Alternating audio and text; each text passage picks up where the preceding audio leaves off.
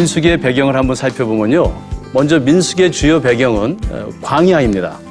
광야로 나가기 전에 그들이 그 사전에 꼭 준비해야 할 것들 크게 네 가지입니다. 첫째는요. 진군을 인도할 그 리더들의 수를 세우는 일입니다. 또 두 번째는요. 레위인들의 수와 직무를 명하는 일입니다. 그리고 세 번째는요. 그들이 머문 그 진영의 모든 것을 정결케 하는 작업입니다. 그리고 마지막으로 나시린에 대한 그런 규례입니다. 저 여러분들이 광야 같은 세상을 향해 나아갈 때 무엇을 준비해야 될까요? 서로를 세워주는 일을 먼저 하라고 우리에게 말씀하십니다. 두 번째는요, 저희들을 하나님께서 영적 군사로 부르셨다라는 것입니다. 헌신으로 준비하기를 바라십니다. 세 번째는요, 하나님의 언약적 주권을 신뢰하라고 말씀하십니다. 네 번째는요, 내가 리드하는 삶이 아니고요, 하나님의 인자 동행하심이 그리고 하나님을 바라보는 그러한 삶을 우리에게 요구하십니다.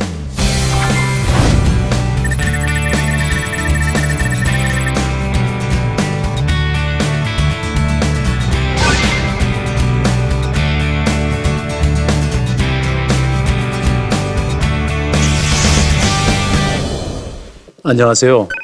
어, 아세아나 신화대학교에서 구약학 교수로 섬기고 있는 이한영입니다.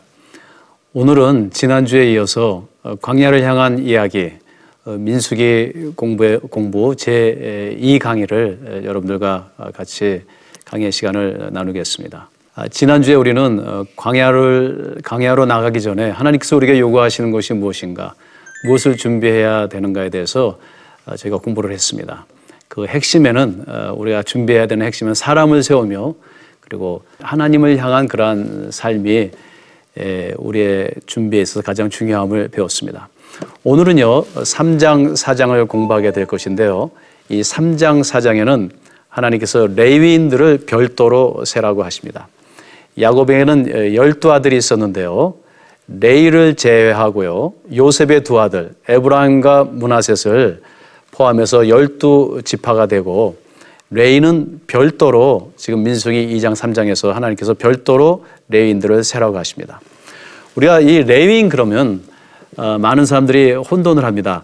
제사장들이 레위인들인지 모든 레위인들이 또한 제사장인지 그래서 오늘은 특별히 2장 3장을 통해서 이 레위인들의 실체를 통해 우리가 공부함으로써 과연 오늘날 레위인들인 저와 여러분들은 어떻게 광야를 준비해야 되는지를 한번 살펴보고자 합니다. 여러분들 먼저 몇 가지 용어들을 우리가 한번 정리해 보겠습니다. 크게 대제사장. 여러분 성경 읽다 보시면은 대제사장이라는 단어가 나오죠. 어, 두 번째는 또 제사장, 그냥 제사장이라고 얘기하죠. 어느 때는 그냥 레위인들 이렇게 이야기합니다. 즉 레위인들을 세 그룹으로 어, 구분하는 것을 볼 수 있습니다. 먼저요. 대제사장에 대해서 한번 살펴보죠. 레위에게는 세 명의 아들이 있었습니다. 여러분 잘 아시다시피 게르손, 고핫, 그리고 무라리입니다. 민수기 3장 17절에 보면은 이 세 명의 이름이 언급되는 것을 볼 수 있습니다. 그 중에 세 아들 중에 어, 고핫, 고핫의 후손이며 또한 어, 형제인 모세와 아론이 있습니다. 여러분들 잘 아시죠? 형 아론과 모세입니다. 그런데 대제사장은요, 바로 그 아론, 모세 형, 단 한 명만 뽑는데요. 선택되는데 아론의 후손에서 그 대제사장이 그 선택되는 것을 우리가 볼 수 있습니다. 단 한 명으로서 아론의 가계 중 특별히 선택받은 자로 어, 계승되는 것입니다. 대제사장은요 이스라엘의 열두 그 지파 모든 어, 성직자들을 어, 대표하는 사람이고요. 또 중보하는 그 대표로서요. 그 대제사장 성별된 의복을 입어야 되고요. 또 그 출애굽기 28장에 보면은 그 우림이라는 둠밈이라는 그런 것을 사용해야 되고요. 또 제사장들을 대제사장이 감독하고 또 모든 백성의 죄를 대속해서 모든 죄인은요 어, 그 의식적인 죄를 어, 졌을 때 어, 속죄제를 드리는 것인데 그럼 우리가 무의식적으로 진죄는 어떻게 하느냐? 그는 1년에 한 번씩 레이기 16장에 보면은 대제사장이 그 무의식적인 죄까지 모든 백성들의 죄를 가지고 지성소로 들어가서 어, 대속죄를 드리는 것을 볼 수 있습니다. 그때 이 모든 레인들을 대표해서 1년에 한 번씩 지성소로 들어가는 사람이 바로 대제사장입니다. 그럼 우리가 보통 어, 대제사장 말고 제사장 그럼 무엇을 의미할까? 그죠? 그런요, 재단 을 중심으로 사역하는 자들을 제사장이라고 합니다. 그러니까 레인들 중에서도 또 제사장을 특별히 뽑죠. 그러니까 대제사장은 한 명이지만 그를 돕는 많은 제사장들이 있습니다. 그들은 아론의 후손들입니다. 그러니까 어, 아론에게도 어, 그 모든 레위인들이 아니고 레위의 아들들 중에 손주들 중에 아론 그리고 아론의 후손들이 제사장이 될 수 있죠. 그래서 그 성막 재단을 중심으로 사역을 합니다. 우리 민수기 3장 10절, 16장 1절에서 50절, 18장 7절에 보면은 그들의 사역 이야기가 나옵니다. 하나님 앞에서 이들은요, 어, 백성들을 대표해서 기도를 올리고 또 성막들에서 어, 다양한 제의를 어, 준비하고 집행할 뿐만 아니라 하나님의 말씀을 대변하기도 하고요. 어느 때는 재판관의 심판관의 임무를 그들이 행하기도 합니다. 신명기 17장에 보면 그 내용들이 나와 있죠. 특별히 그 동물의 희생 희생제를 제 피를 뿌리는 것은 어, 제사장만이 할 수 있는 일입니다. 그럼 나머지 이 나머지 레인들은 무엇을 무슨 일을 하는가? 성막 관리 일을 합니다. 나중에는 성전의 관리인들로서 일을 하는 것이죠. 모세와 아론 그리고 어, 제사장들을 제외한 나머지 모든 레인들은요.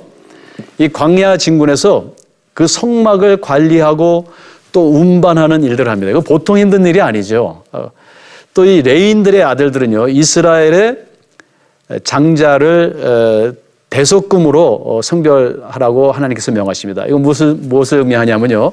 3장 1절에서 4장 40절에 보면은 레이 사람들이 아들을 낳으면은 다른 지파 사람들의 장자의 속죄 대금으로 하나님께서 취하시는 것입니다. 레이 아들 한 명에 장자 한 명입니다. 그런데 레이가 아무리 아들을 많이 낳아도 열두 지파의 모든 장자들 숫자보다 적을 수 있죠. 그때는 어떻게 합니까? 그때는 돈으로 계산해서 헌금을 해야 됩니다. 이건 무엇을 의미하냐면은 우리 모두는 모두는 하나님의 선택함을 입었는데 이것은 그 값을 하나님께서 치르셨다라는 것입니다. 우리가 그냥 하나님의 자녀가 된 것이 아니라 예수 그리스도 제사장 되시는 예수 그리스도의 핏값으로 우리가 구원받았다는 것이요. 그러한 예표적 기능을 가지고 있습니다. 자, 그런데요, 이 레윈들이 해야 되는 가장 핵심적인 일은 뭐냐면은 이 모든 진영을 정결케 하는 일입니다. 이건 아주 중요한 일인데요. 레인의 다양한 직위와 직무의 구별이 있음에도 불구하고 그들이 집중적으로 하는 일은 이 진영과 성막을 항상 정결하게 해야 됩니다. 왜냐하면은 하나님은 거룩하시기 때문에 거룩하신 하나님이 임재하실 하실 곳이 그, 그 장소가 아주 정결해야 되는 것이죠. 근데 이 일을 하는 데 있어서 등급이 있습니다. 이거는 레인들의 거룩의 등급이라고 합니다. 영어로는 우리가 신학 용어로 어, graded holiness 이 용어를 잘 이해해야 되는데요. 이 등급이라는 것은 어떤 권력의 권위의 등급이 아니고요. 이 거룩하게 이 정결케 하는 그 작업에 있어서 그들의 어떤 사역의 책임감의 등급을 이야기하는 것입니다. 예를 들자면요. 어, 대제사장만이 지성소로 들어갈 수 있습니다. 그죠? 그리고 제사장, 제사장들은요, 그 성막 재단까지, 그 다음에 그 뜰까지, 영역까지만 들어갈 수 있고요. 일반 레위인들은 그 성막의 변방, 변병과 변병에서, 변병에서 그 지성소를 제외한 성막의 도구들을 관리하고 어, 운반했습니다. 따라서 이 정결 제의의 어떤 조건과 양식은요, 어, 성막의 내부와 중앙으로 가까이 갈수록 더욱더 요구되는 것을 볼 수 있습니다. 예를 들자면은 여기가 지성소고요, 예, 뜰이고요, 이쪽이 진영 밖이라면은 이 밖에서 안으로 갈수록 그죠? 외부에서 내부로 들어갈수록 더욱더 많은 정결 의식의 그 양식들이 요구되는 것을 알 수 있습니다. 이 세상을 중보하는 제사장, 어, 제사장들로서 저 여러분들도 우리가 아, 레위인이죠. 영적 레위인들인데 우리 성도들에게도 우리 직책에 따라서 성결의 요구가 어, 등급적임을 우리가 아, 알수 있습니다. 지금 말하자면 대제사장은요 지성소로 들어가기 위해서 보통 제사장이나 레인들보다 훨씬 더 많은 정결 의식을 자신을 깨끗하게 해야지만 그 안쪽으로 어, 들어갈 수 있습니다. 이는 무엇을 의미하냐면 이런 겁니다. 우리 보통 일반 성도들보다 아, 재직을 지책을 맡고 있는 혹시 집사라든가 권사라든가 장로라든가 목사라든가 우리에게는요 더욱더 정결한 삶이 요구된다는 것입니다.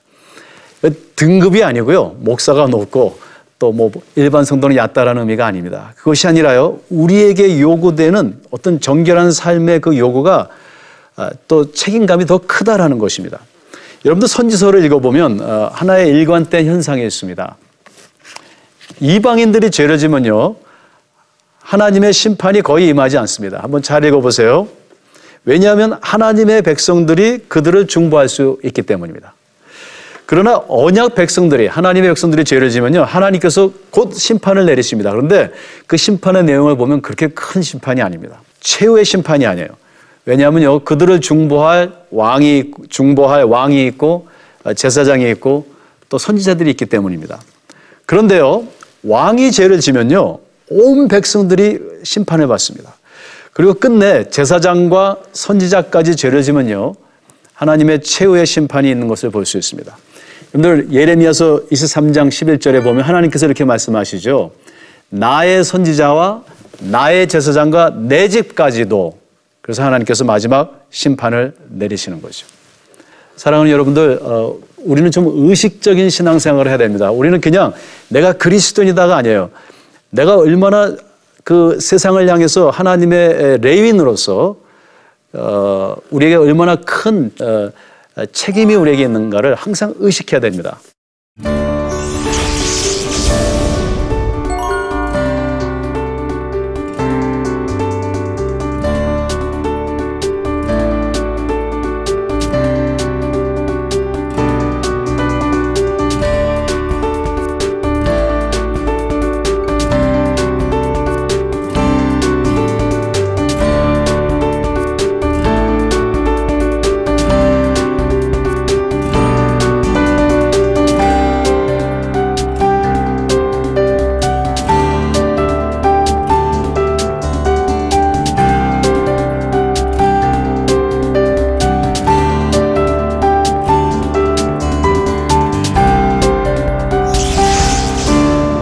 그렇다면요, 이 레인들은 하나님의 선택을 받은 아주 축복받은 자들일까요?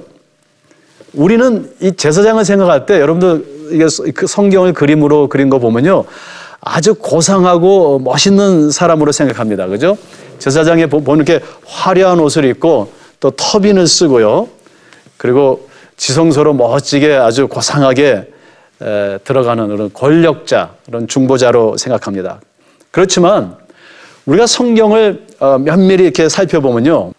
레위인들은 어, 축복받은 자들이 아니고 저주받은 자들입니다. 여러분들 제사장이 된다는 것은 여러 면에서 저주를 받은 것입니다.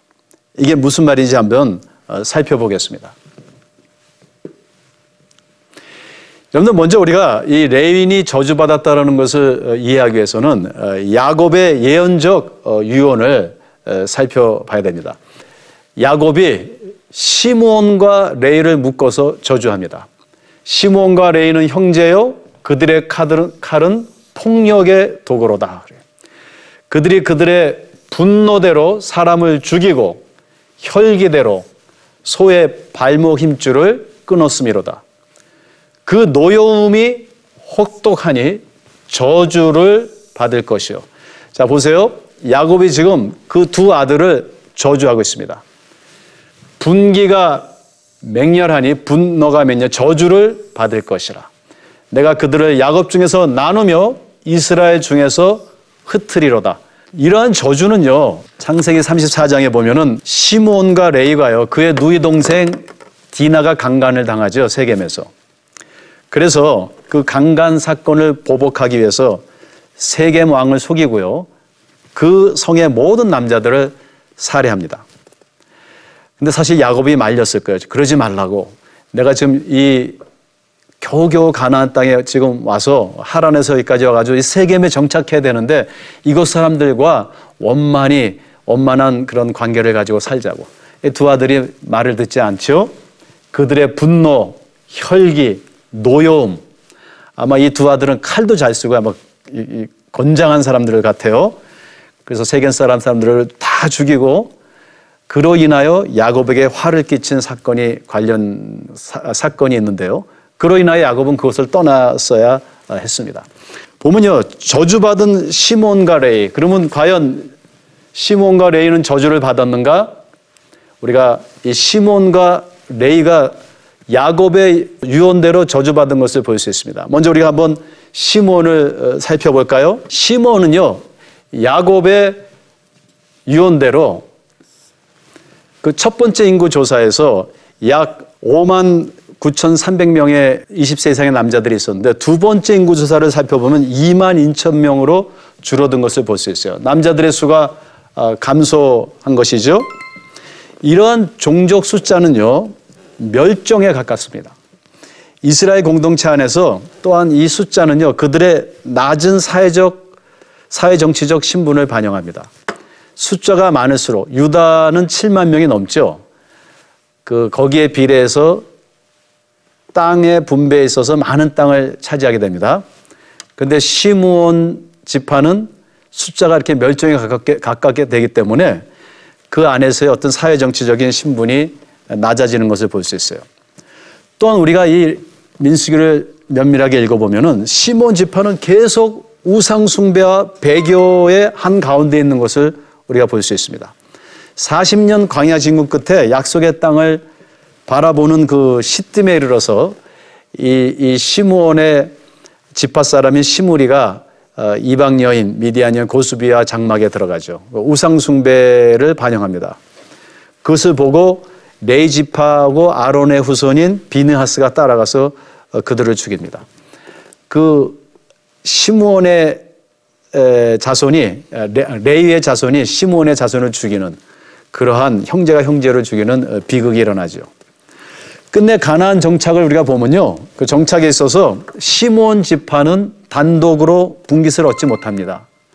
그리고 유다 자손의 기업 중에서 그냥 작은 땅을 얻게 되고요. 특별히 신명기에서 모세가 마지막으로 그 열두 지파를 축복하는데요. 시몬을 아주 제외해 버립니다. 시몬 지파는요 훗날 야곱의 예언대로 남북으로 다 흩어져서 그 존재가 어, 무의미해지는 것을 우리가 볼 수 있습니다. 그렇다면은 레이는 어떨까요? 우리는 오늘 지금 레이의 실체에 대해서 이야기하고 있는데 레이는 제사장이 됐죠. 그리고 우리는 언뜻 생각하기를 아, 레이는 어, 축복을 받았다 이렇게 생각하겠죠. 근데 분명히 레이는 시므온과 함께 저주받은 사람입니다. 그죠? 첫째는요. 인구 조사에서 제외되는 것을 볼 수 있습니다. 그런데 하나님께서 모세에게 열두 지파를 계수하는 데 있어서 그 계수의 목적 중에 하나는 뭐냐면요. 여러 번 말씀드렸지만 그 숫자에 비례해서 땅을 상속하게 하는 것입니다. 땅을 주는 것입니다. 분배하는 것입니다. 그런데 레이를 빼고요. 요셉의 두 아들, 그죠? 어, 문하세와 에브라임 두 아들을 합류시켜서 추가해서 열두 지파로 만들고요. 레이는 재해를 시킵니다. 즉 땅을 얻지 못하는 것이죠. 하나님의 땅의 약속, 그 분깃을 얻지 못합니다. 그러니까 얼마나 레인들이 힘들었겠습니까? 생각을 해 보십시오. 광야 40년 동안 가진 고난 속에서 지금 약속의 땅을 향해서 가는데요. 40년 후에 가봤자 이들은 아무 땅도 얻지 못하는 것입니다. 그러니 그게 저주받은 것이죠. 이 분깃을 얻지 못한다라는 것은 저주를 반영합니다. 두 번째는 우리는 보통 제사장을 굉장히 미워하고 고상한 것으로 보는데 광야에서 제사장의 사역이라는 것은 너무 힘든 일입니다. 여러분들 그냥 혼자 가기도 힘든데 그들은 끊임없이 성막을 세우고 치고 또 이고 운반해야 합니다. 그리고 그들은 매일 제사를 지내야 되는데요.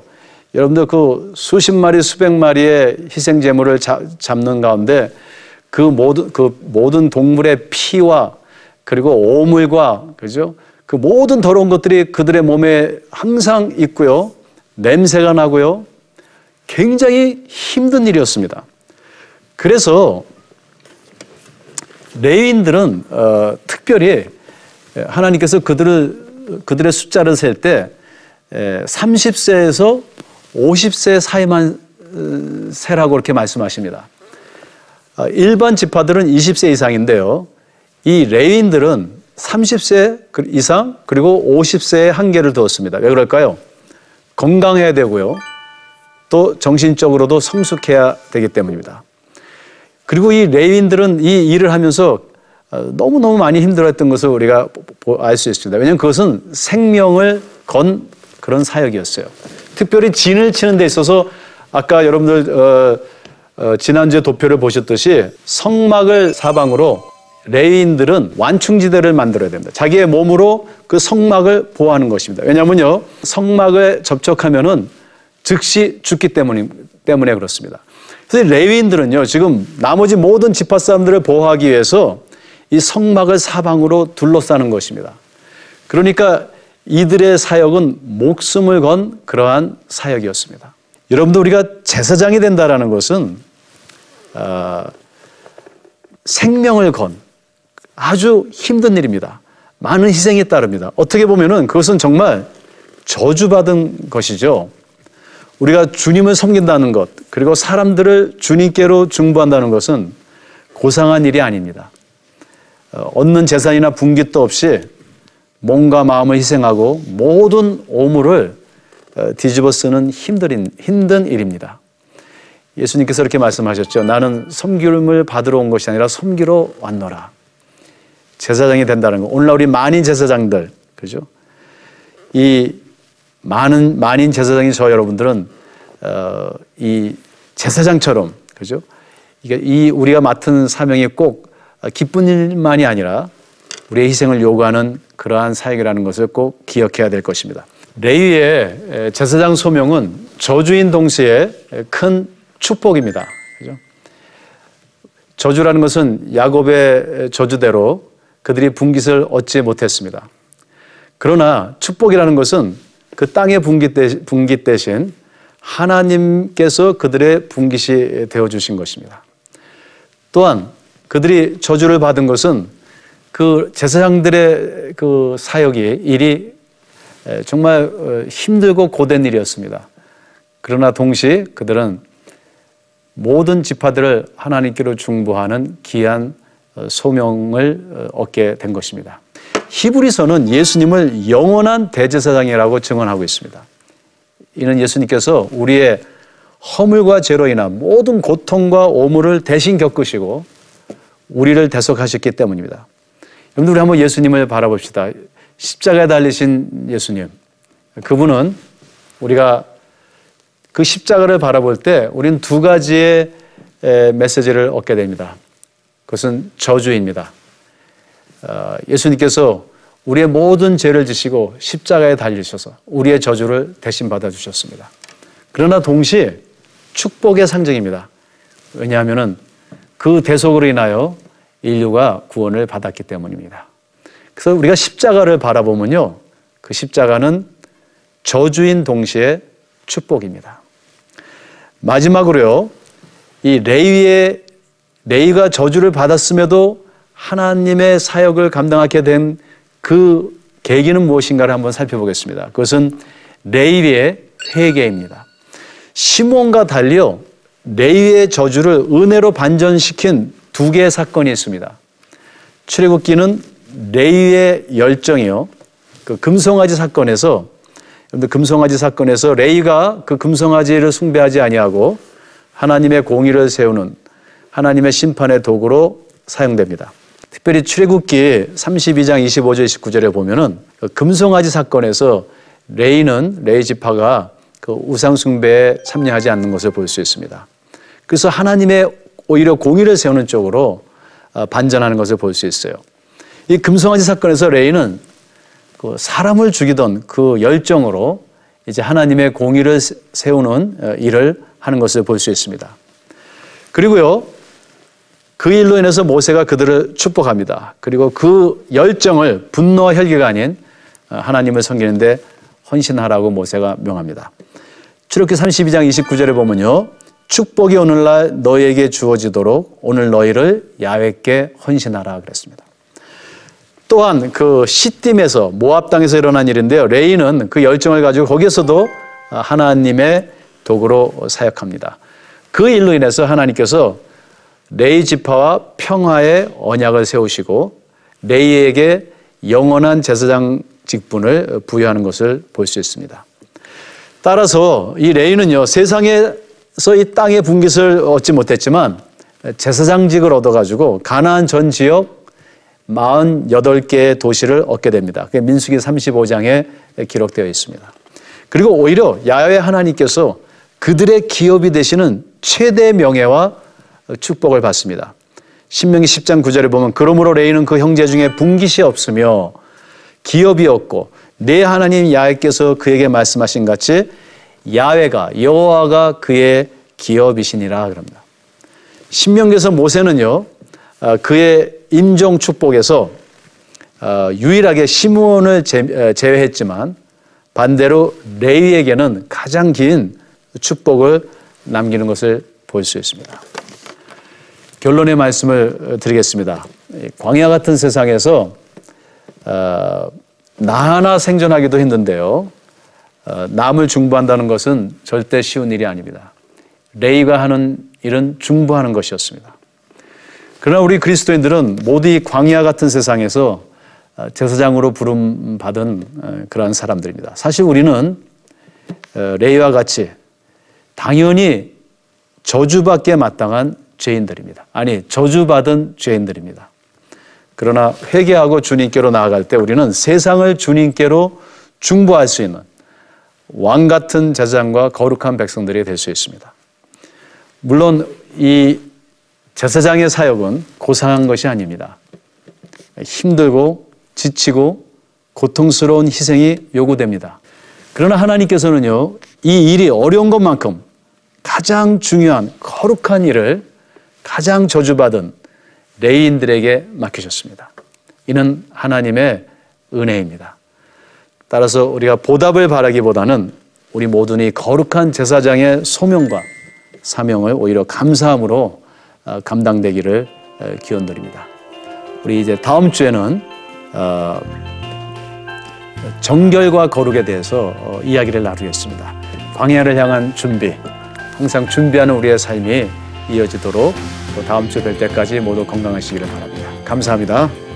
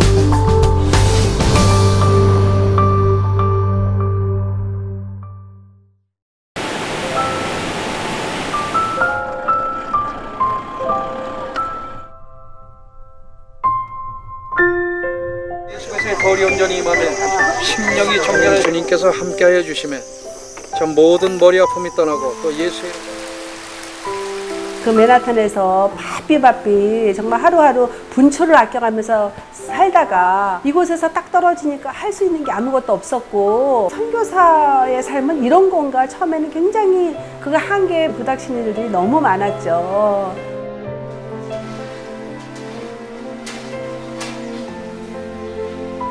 하나님 내가 왜 여기 있죠? 외로운데? 아, 그러니까 하나님께서 그냥 너는 거기 있음으로써 내가 어떻게 하는 거를 어, 너는 그냥 보기만 하면 돼. 너는 그냥 거기 있는 것이 선교사야.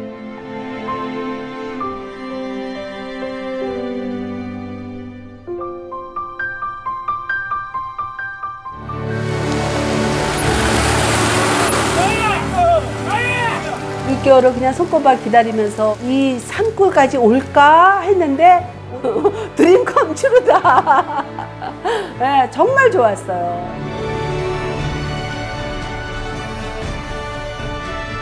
용기 얻고 또 위로되고 정말 선교사들한테 빵과 같은 거 정말 없어서는 안 되는 함께 가는 선교사들이 일- 이런 외지에 있다 보면 선교사 부인들이 굉장히 그 정신적인 문제가 많이 생기는데 그런 부분을 CGN TV가 완전히 해결을 해줬어요. 이 CGN TV도 사실 크게 저에게 동력자가 돼준 거예요. 온 세상을 위한 복음의 통로 세상을 섬기는 방송 CGN TV 감사합니다. 감사합니다. 사랑합니다.